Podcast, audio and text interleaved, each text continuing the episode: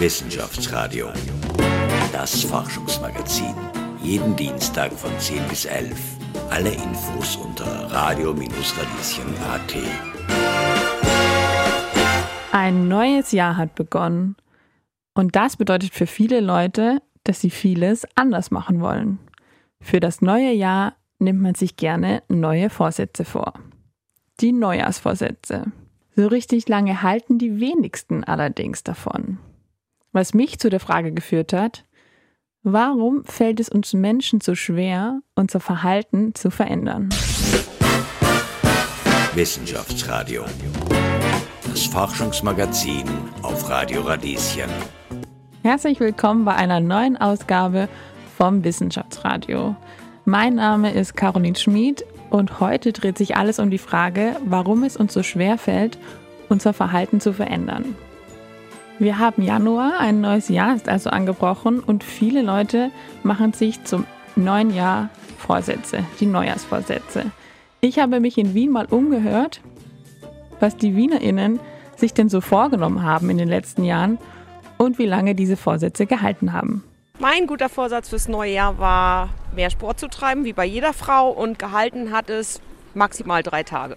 Ja, er hat schon mal Jahresvorsätze. Das war einmal äh, nur noch Wasser zu trinken. Das hat bis äh, heute gehalten. Das sind jetzt drei Jahre. Äh, ja, dann mehr Sport machen. Das ist immer so Pi mal Daumen. Äh, mal gucken, wie lange jetzt die neuen halten.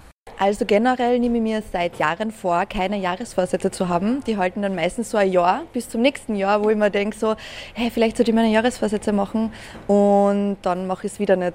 Also im Normalfall äh, mache ich mir nicht wirklich Neujahrsvorsätze deswegen, weil sie halt eben nicht lang halten. Nur einmal hatte ich einen, der hat ein ganzes Jahr lang gehalten. Das war ganz einfach nur regelmäßig trainieren gehen. Aber wenn es komplizierter wird als das, dann hält es nicht lang. Also ich möchte so viel wie möglich reisen. Äh, und das dauert, solange ich die Energie dafür habe. So I'm always going with the flow. I don't have New, New Year's resolutions. Ja, ich hatte schon mal Vorsätze. Aber ich glaube, die haben nicht so lange, also ich habe es nicht so lange durchgehalten. Äh, ja, mehr Sportern und ich denke vier Monate.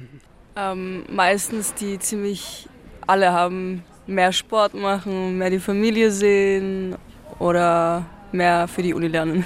Ähm, es ist eher so ein genereller Vorsatz. Also an sich habe ich das Gefühl, ich habe sie schon auch geschafft sozusagen. Also haben gehalten, weil ich mir nicht wirklich strikte Vorsätze gemacht habe. Äh, also ich hatte noch nie ein neues Jahr Vorsätze oder wie man das sagt, ähm, weil ich an so welchen Dingen einfach nicht glaube. Äh, ich denke halt Neujahr ist ein Tag wie jeder andere und man sollte von jedem Tag halt ein besserer Mensch werden, ja. Also ich hatte ähm, Vorsätze und das war eigentlich wie bei jedem auch Sport treiben und das hat nicht lange gehalten. Ja, ich glaube, ich war noch nie so Typ dafür eigentlich. Also ich glaube, ich hatte echt noch nie wirklich einen Neujahrsvorsatz. Jetzt dieses Jahr haben wir uns einen gemacht, aber es war mehr so, weil wir darüber gesprochen haben, spontan, dass wir dieses Jahr ein bisschen mehr reisen wollen und mehr rumkommen wollen. Aber das ist nicht ein Neujahrsvorsatz, es geht eher so darum, dass die Idee jetzt generell gerade gekommen ist. Also ich hatte jetzt, glaube ich, erst einmal einen Jahresvorsatz richtig, weil ich immer nie dran geglaubt habe, wegen Fitnessstudio und sowas alles zum Beispiel. Ähm, ja, der eine, der hat jetzt ein paar Monate angedauert sogar, aber das war es dann auch schon wieder. Schon äh, häufiger Jahresvorsätze, wovon manche länger und manche weniger lange gehalten haben. Am längsten hat mein Jahresvorsatz gehalten, mehr Bücher zu lesen und der hat ungefähr acht oder neun Monate gehalten. Also Jahresvorsätze hatte ich schon, aber es ist ein bisschen länger her. Also mittlerweile mache ich die gar nicht mehr, weil irgendwie man macht es ja eh nicht und man kann jeden Tag damit starten. Aber wenn ich es mal gemacht habe, haben sie vielleicht zwei, drei Wochen. ja, das war's. Wissenschaftsradio. Das Forschungsmagazin. Jeden Dienstag von 10 bis 11. Alle Infos unter radio-radieschen.at. Schön, dass ihr dabei seid. Ihr hört das Wissenschaftsradio mit mir, Caroline Schmid. Ich gehe heute der Frage nach, warum fällt es uns Menschen so schwer, unser Verhalten zu verändern? Darüber habe ich mit Doktorin Veronika Job gesprochen. Sie ist Professorin für Motivationspsychologie an der Universität Wien. Frau Job, was genau ist denn Motivationspsychologie? Motivationspsychologie ist ein Grundlagenfach. Das heißt, wir erforschen das Erleben und Verhalten von Menschen als Grundlagen im Vergleich zu Anwendungsfächern, die sich mit Interventionen beschäftigen oder mit Therapien. Die Motivationspsychologie beschäftigt sich dabei spezifisch mit der Frage nach der Erklärung der Richtung des Verhaltens, also was tun Menschen, warum tun sie das, suchen Erklärungen dafür und nach der Intensität. Also wofür strengen sich den Menschen an, wofür haben sie Energie. Das entspricht auch durchaus diesem Alltagsbegriff, jemand ist motiviert. Das bedeutet, er hat eine bestimmte auch Kraft, die er einsetzt, um ein bestimmtes Ziel zu erreichen. Nochmal zusammenfassen um die Erklärung der Richtung und der Intensität des Verhaltens. Wie entsteht ein Verhalten oder auch ein Verhaltensmuster? Also wichtiger Bestandteil ist natürlich die Lerngeschichte. Wir eignen uns bestimmte Präferenzen, bestimmte Arten des Verhaltens dadurch an, dass dieses Verhalten verstärkt wurde. Das heißt, wir haben Belohnungen er bekommen, erfahren, indem wir etwas mehr gezeigt haben oder auch entsprechend negative, unangenehme Erfahrungen gemacht und zeigen dann anderes Verhalten wiederum weniger. Die Lernpsychologie ist dadurch ein, sehr stark auch verknüpft und verbunden mit der Motivationspsychologie. Eigene Erfahrungen, aber auch das Beobachten anderer Menschen ist auch eine Möglichkeit, bestimmte Verhaltensweisen zu erwerben. Und warum fällt es uns so schwer, unser Verhalten zu verändern? Das hängt tatsächlich damit zusammen, was ich gerade gesagt habe. Unser Verhalten ist häufig geprägt durch eine sehr lange Lerngeschichte.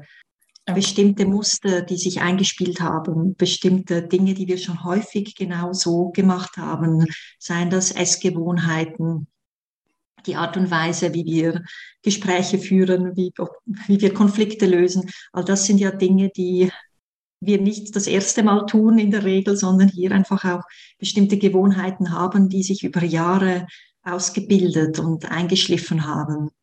Und das macht es dann auch sehr schwer. Also wenn wir etwas ändern wollen, bedeutet das, dass wir uns ein Ziel setzen, etwas nun in Zukunft anders machen zu wollen. Und da kommen uns diese häufig auch automatisierten, man sagt Habit Habits, also habituellen Verhaltensweisen, dann häufig in die Quere, dass man doch sehr schnell auf diese Muster zurückgreift, in sie zurückfällt, weil sie häufig an bestimmte situative Kontexte gebunden sind.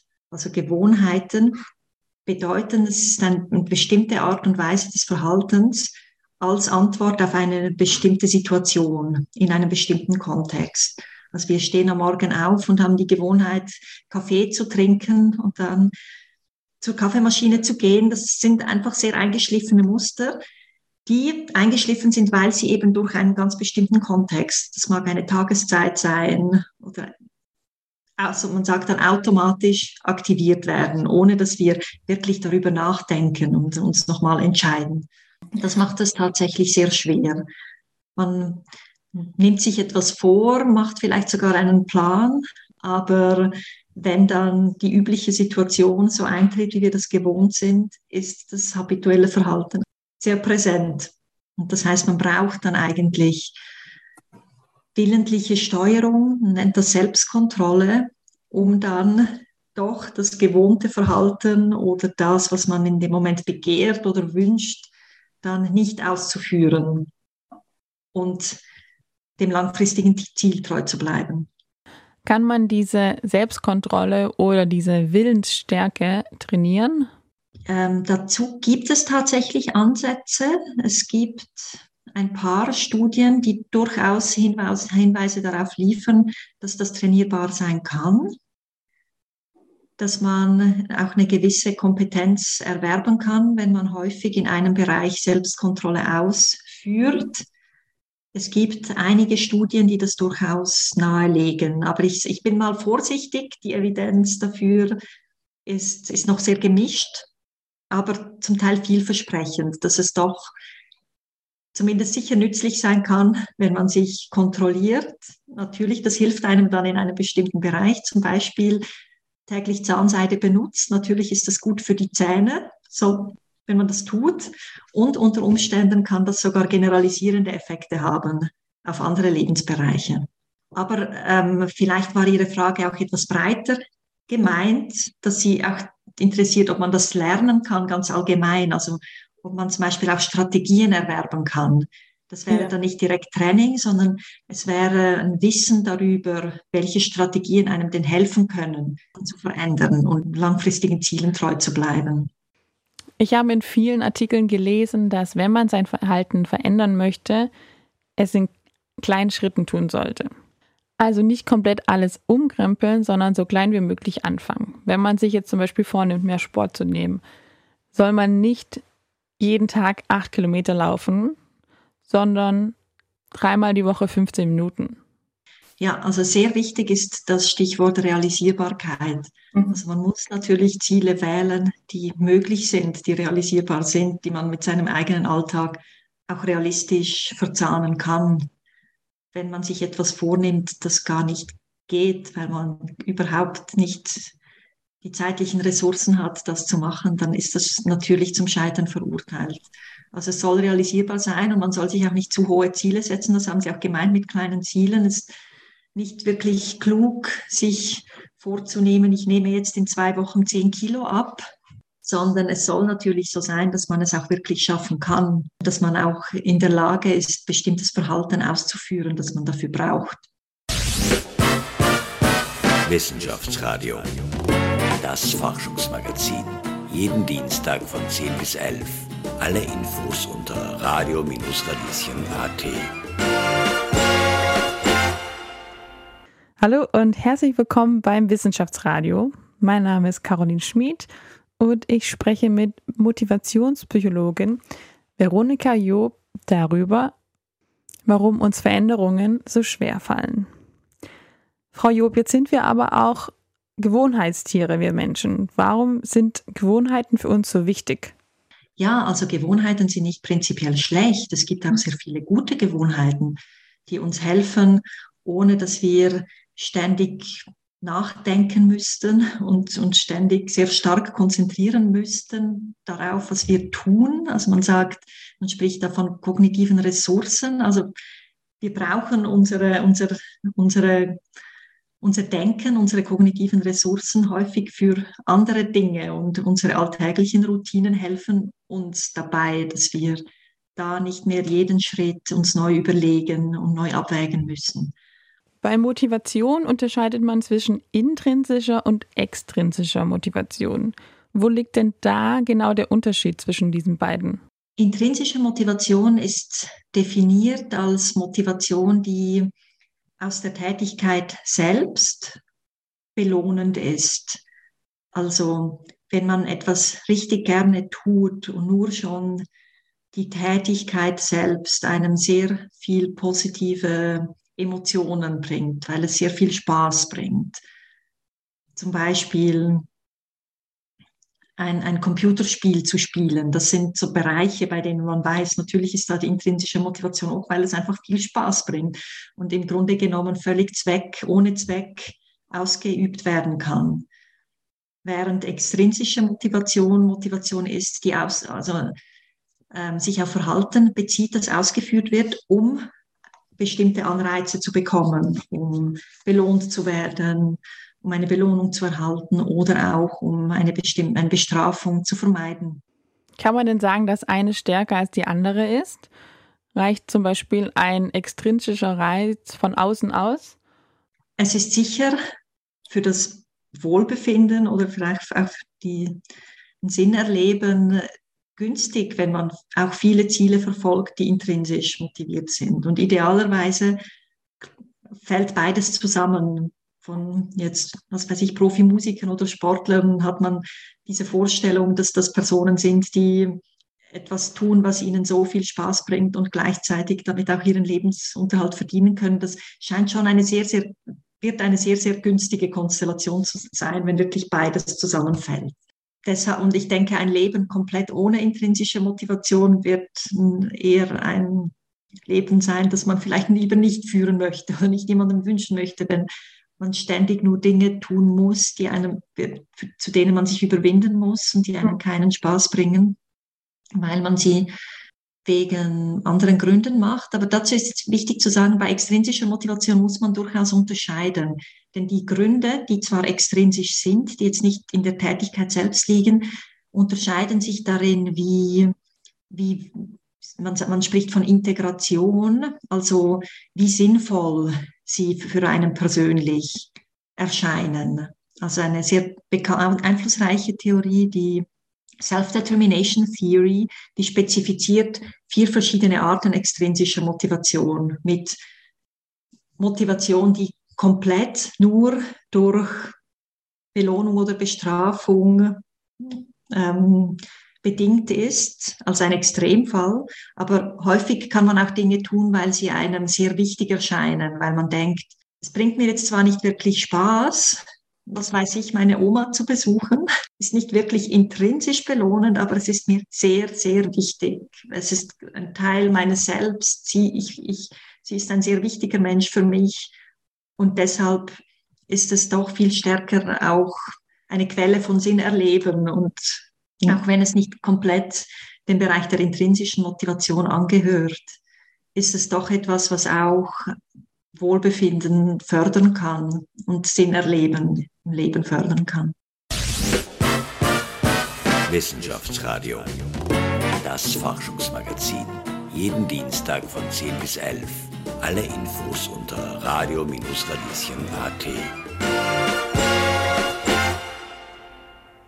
Herzlich willkommen zurück im Wissenschaftsradio. Mein Name ist Caroline Schmid und ich spreche mit Motivationspsychologin Professor Veronika Job über Verhaltensänderungen und warum die uns so schwer fallen.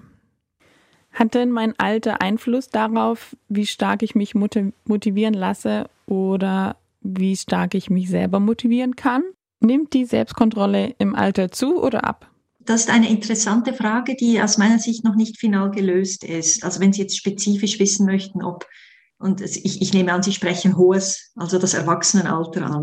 Jetzt nicht die kind, Kindheit und Jugend, das ist auch nochmal besonders, aber wenn man sich die gesamte Lebensspanne anschaut und sich überlegt, wie im hohen Alter, ob Menschen eher mehr Selbstkontrolle erwerben mit dem Alter oder das eher abnehmen. Da gibt es tatsächlich unterschiedliche Perspektiven und auch unterschiedlich viel Evidenz. Also das eine ist einmal so Bereiche der kognitiven Kontrolle nehmen mit dem Alter häufiger eher ab. Das hat mit generellen einfach auch Verlusten und Einbußen zu tun im kognitiven Bereich, dass gewisse solche Themen etwas schwerer werden, aber andererseits erleben Menschen ja auch entwickeln sich Menschen ja, sammeln viele Erfahrungen im Leben, lernen Strategien, mit denen sie das auch kompensieren können, was wiederum eher für einen Erwerb von Selbstkompetenzen spricht über die Lebensspanne. Wenn Sie jetzt auch schon die Brücke, wenn ich jetzt die Brücke noch zu intrinsischer Motivation schlagen kann, dazu haben wir selber auch direkt Forschung durchgeführt, die nahelegt, dass im Verlauf des Erwachsenenalters bis hin zur Verrentung und Zeit zwischen 60 und 70 Jahren intrinsische Motivation zunimmt, weil Menschen einfach mehr Autonomie erlangen. Sei es im beruflichen Kontext oder dann auch im Ruhestand ist das Leben, und das ist eigentlich ein sehr schöner Ausblick auch auf das Älterwerden, dass man immer weniger bestimmten Zwängen unterliegt und häufiger auch das machen kann, was man für sinnvoll oder erachtet oder was einem auch Spaß bringt. Und in dem Sinne erlebt man dann auch weniger Anforderungen in Bezug mhm. auf dieses sich überwinden müssen und sich kontrollieren müssen, was damit einhergeht, dass man häufiger auch das, das Erleben hat, dass das Zielstreben eigentlich gut funktioniert und dadurch auch, auch gestärkt wird. Sieht denn Motivation für jeden gleich aus oder kommt das auf den Typ Mensch an? Ich verstehe mal Ihre Frage so. Sie interessieren sich dafür, ob sich Menschen darin unterscheiden, was ihnen wichtig ist im Leben oder was sie möchten in Bezug auf die Richtung. Und da gibt es auch ein relativ breites Forschungsfeld, das sich mit Persönlichkeitsunterschieden in, in dem, was was Menschen denn mit ihrem Leben auch anfangen wollen, was ihnen wichtig ist oder was sie auch ganz konkret an Tätigkeiten als belohnend erleben. Zum einen, und dazu habe ich auch früher schon in meiner Dissertation geforscht, gibt es dieses sogenannte implizite Motivsystem. Das heißt, dass Menschen sich darin unterscheiden, welche, welche Klassen von Anreizen, ist noch etwas technisch, ich werde es gleich nochmal mit Beispielen erläutern, ihnen sehr wichtig sind, also was sie eher als belohnend erleben werden. Und unterschieden wird hier primär das Motiv, man, man, spricht hier von Motiven nach Leistung, sozialem Anschluss oder Macht.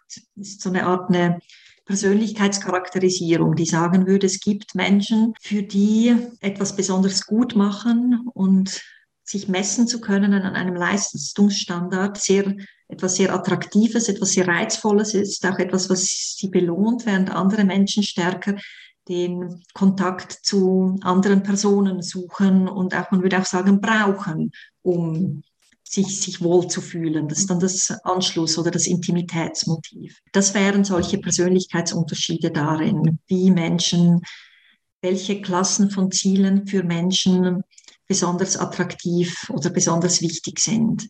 Und diese impliziten Motive, die entwickeln sich sehr früh in der Kindheit auch in der Lerngeschichte durch bestimmte Lernerfahrungen und sind den Menschen typischerweise auch gar nicht unbedingt bewusst. Das muss nicht mit dem übereinstimmen, was man selber denkt oder was man an Zielen verfolgt, sondern das hat eine sehr stark affektive Basis.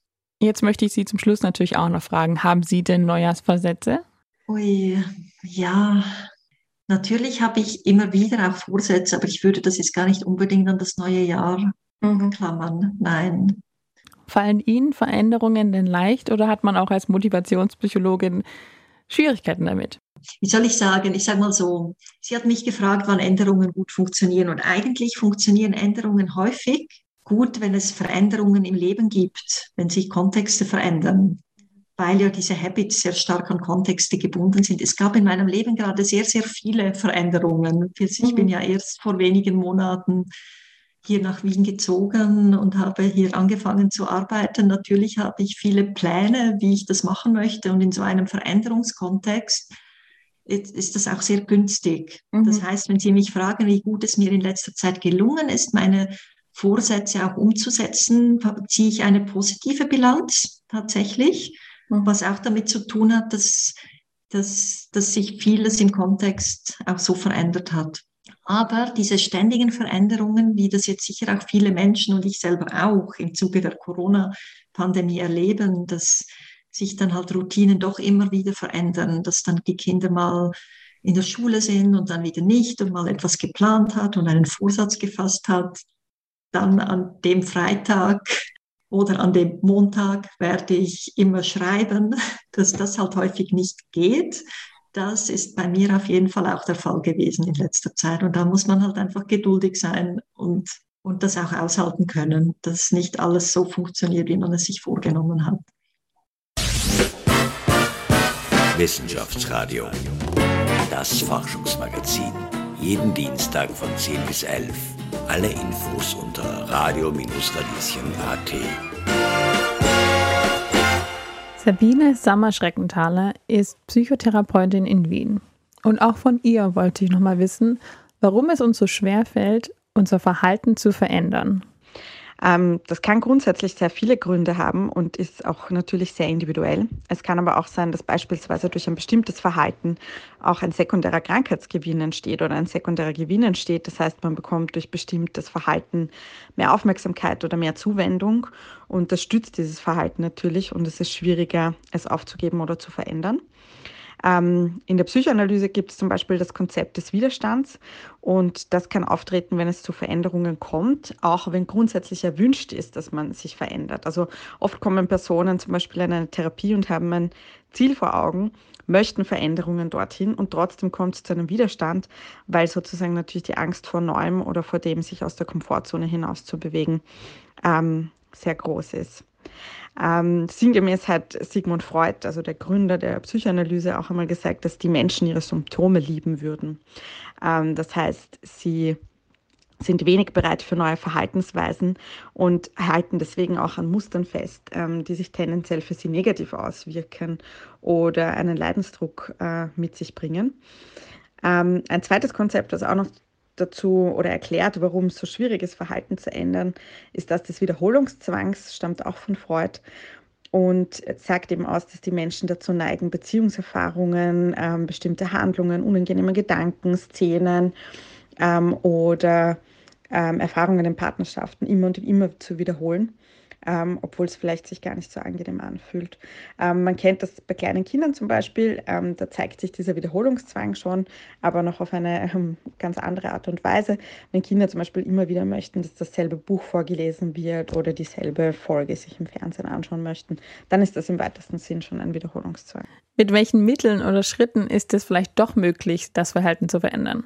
Das kommt natürlich auf der einen Seite auf, das gewünschte, auf die gewünschte Veränderung an und auf die Verhaltensweisen, die dadurch, daraus resultieren.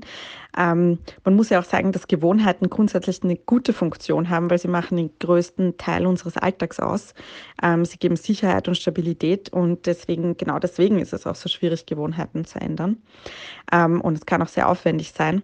Es gibt verschiedene Faktoren, die es vielleicht erleichtern können. Unter anderem macht es Sinn, äh, sich seine Umwelt genau anzuschauen, beziehungsweise Auslöser für ein bestimmtes Verhalten zu erkennen und zu definieren und dann auch mit diesen Auslösern zu arbeiten und zu schauen, wie man die verändern könnte.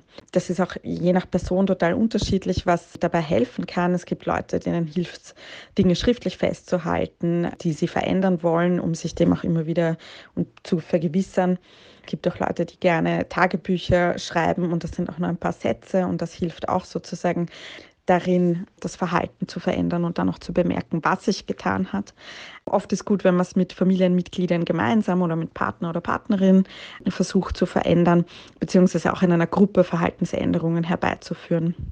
Wichtig ist auch da zu erwähnen, wenn das Verhalten das Maß des Erträglichen überschritten hat, also dass es wirklich zu einem Leidensdruck kommt, dann wäre es auch sinnvoll, sich da professionelle Hilfe zu holen. Und auch da gilt, dass es immer besser früher als später ist, sich vielleicht einen Rat von einer Psychotherapeutin oder von einem Psychotherapeuten zu holen. Viele haben den Vorsatz, im neuen Jahr mit dem Rauchen aufzuhören. Wie schwierig ist es, das Verhalten zu verändern, das von einer Sucht geleitet wird? Süchte sind ja grundsätzlich was sehr Vielschichtiges und was sehr Komplexes. Das Wesen einer Sucht oder einer Abhängigkeit ist es ja auch, dass man immer wieder ein unabwendbares Verlangen hat, um einen bestimmten Erlebniszustand zu erreichen. Und diese Zustände erreicht man entweder durch Substanzen, das wäre jetzt auch Nikotin, aber auch Alkohol oder andere Drogen, oder manchmal auch durch Verhalten. Damit ist gemeint zum Beispiel Glücksspiel oder Online-Gaming oder eine Sexsucht. Ähm, und dann werden diese Erlebniszustände hervorgerufen. Süchte und Abhängigkeiten sind Erkrankungen und sollten auf jeden Fall multifaktorell behandelt werden. Das heißt, es sollte eine Mischung aus medizinischer und psychotherapeutischer Behandlung geben. Ähm, es gibt ja auch wahnsinnig viele Zugänge, um mit dem Rauchen aufzuhören. Ähm, das merkt man ja auch, was es sozusagen alles an Ratgebern gibt. Von Hypnose bis Nikotinpflaster gibt es ja alle möglichen äh, Substitutionsmöglichkeiten sozusagen auch. Aus psychotherapeutischer und psychoanalytischer Sicht macht es natürlich Sinn, Ur Ursachenforschung zu betreiben wie kommt es zu so einem Verhalten? Was hält das Verhalten aufrecht? Und warum ist dieser psychische Erlebniszustand so erstrebenswert?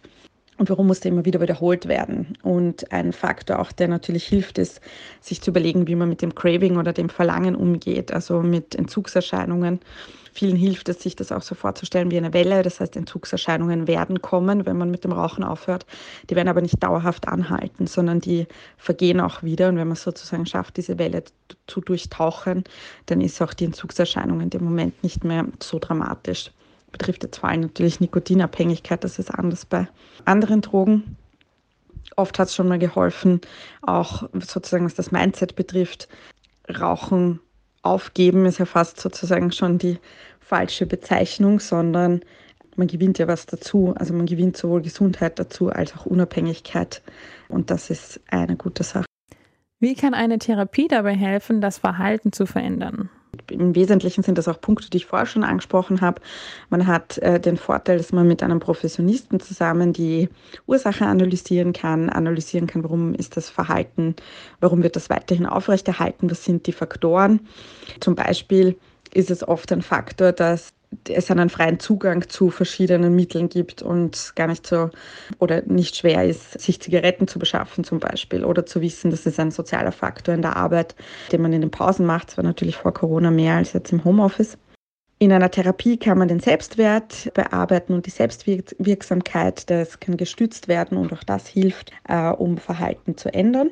Und man hat den Vorteil, dass der Therapeut oder die Therapeutin einen selbst ja nicht kennt, wenn man zur Therapie kommt. Das heißt, sie können recht einen guten Blick sozusagen gleich auch auf diese ganzen Verhaltensmuster werfen und wie man das vielleicht sich auch selber irgendwie aufrechterhält, ohne dass man sich das eingestehen möchte.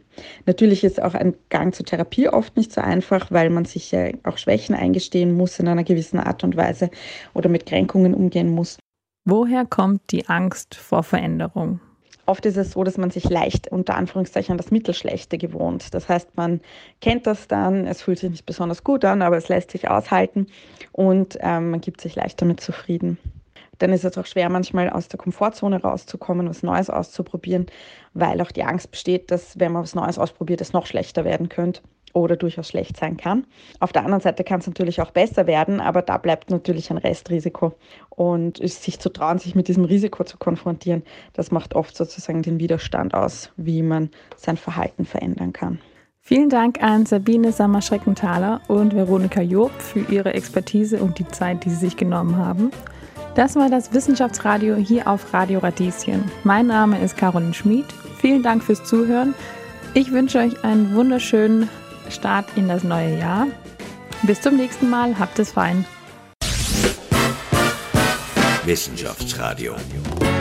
Das Forschungsmagazin auf Radio Radieschen.